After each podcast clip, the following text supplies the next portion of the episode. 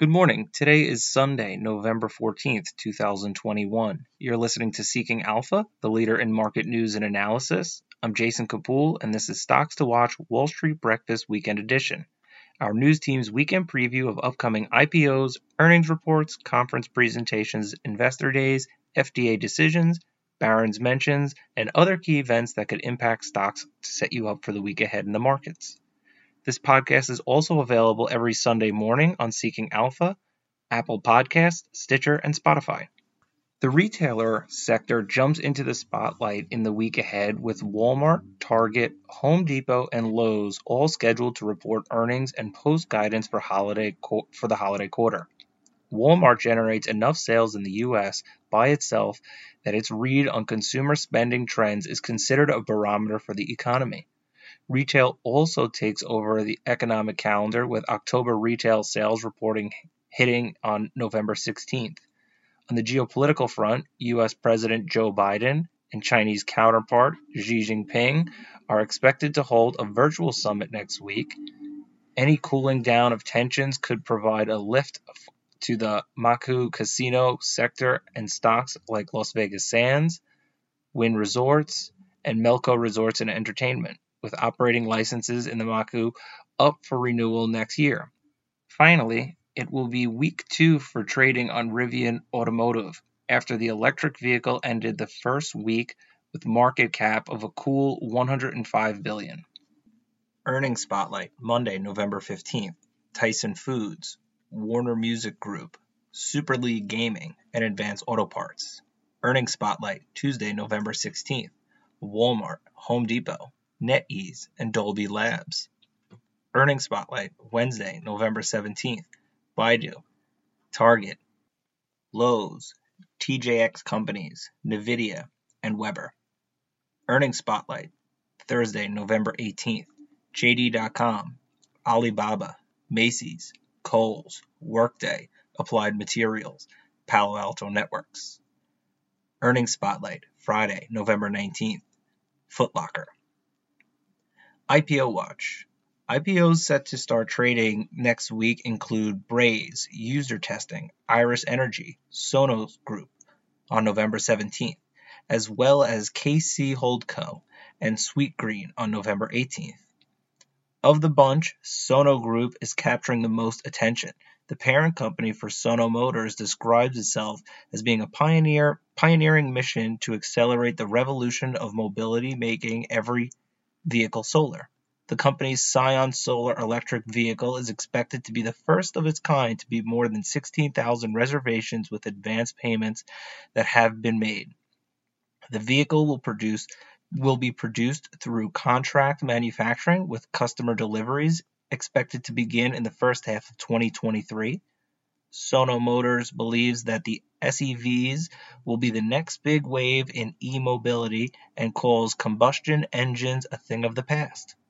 The company wants to take on the solar concept to trucks, trailers, and buses. IPO quiet period expirations. The analyst quiet period expires on Vita Coco Company, Infusion, Portillo's, P10, Runway Growth Finance, Stronghold Digital Mining, and Ventex on November 15th. Analysts can start posting reports on Aris Water Solutions, Zelo Therapeutics, and Mineria Surgical on November 16th. IPO lockup period expirations. IPO lockup periods expire this week on Jisu Holdings, Oatly Group, Procore Technologies, and Verpax Pharmaceuticals. Projected dividend increases.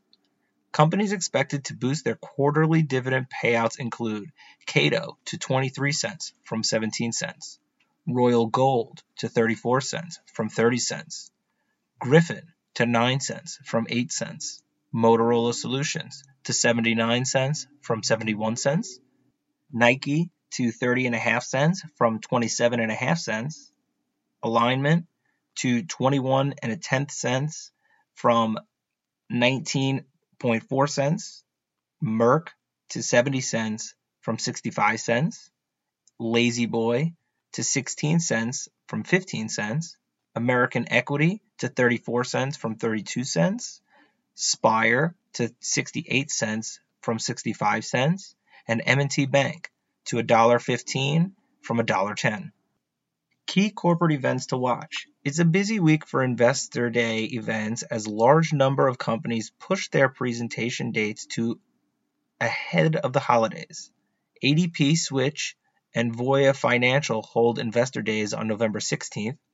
Qualcomm will follow with its high-profile presentation on November 17th, while Teladoc Health, CoTY, Five9, and Zendesk are on the schedule for November 18th.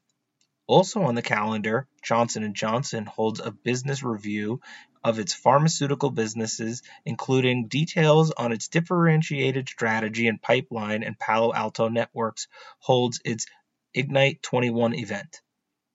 In the SPAC world, the business combination between Virtuso Acquisition Corp and auto data firm Wejo could close.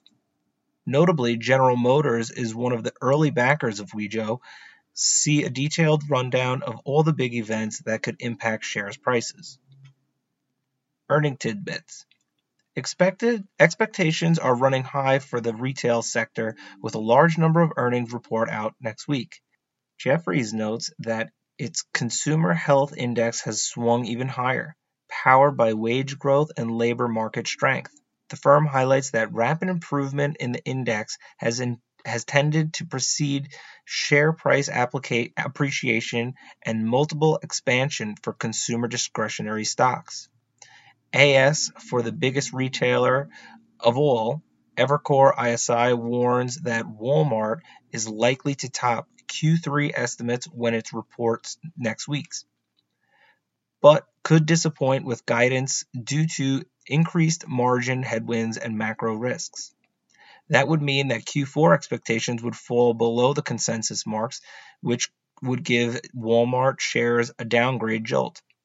Per Seeking Alpha's tracking, the last 25 earnings per share revisions on Walmart have been for higher profits.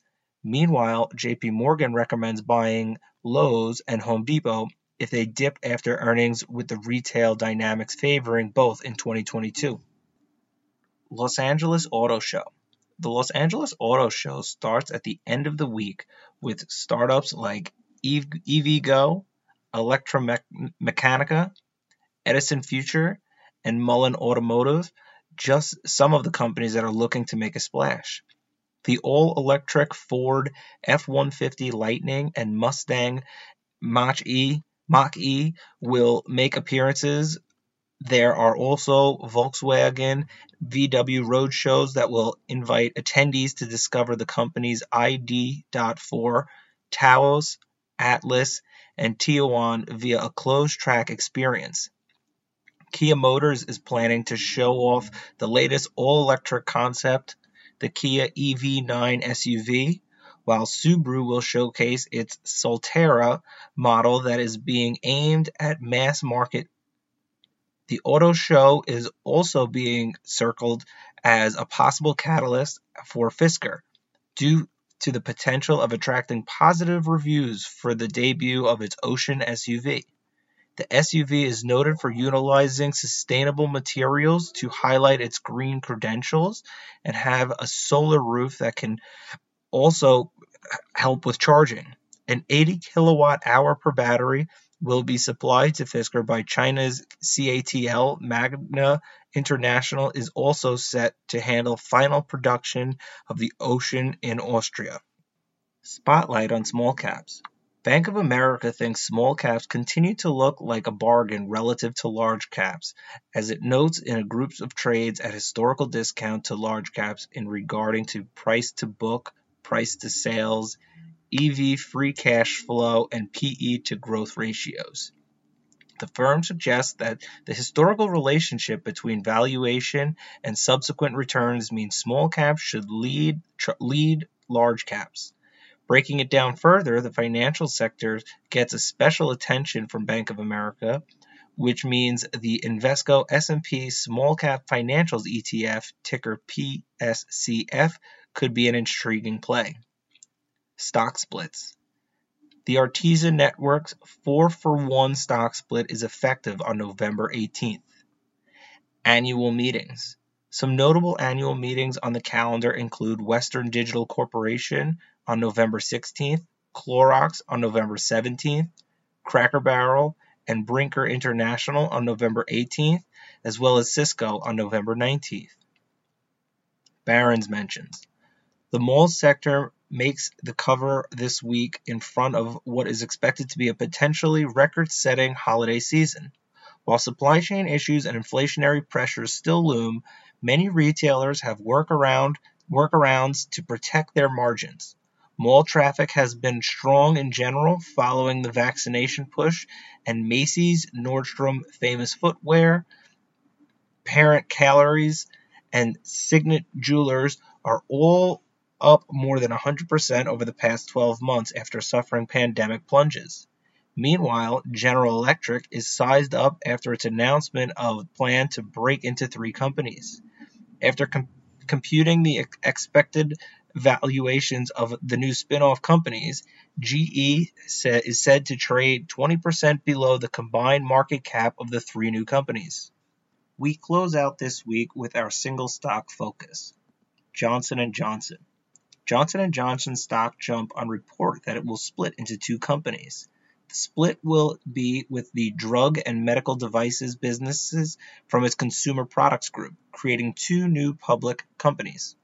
That concludes this week's Stocks to Watch. Thank you for listening. For the best investment analysis and news on the web, go to seekingalpha.com.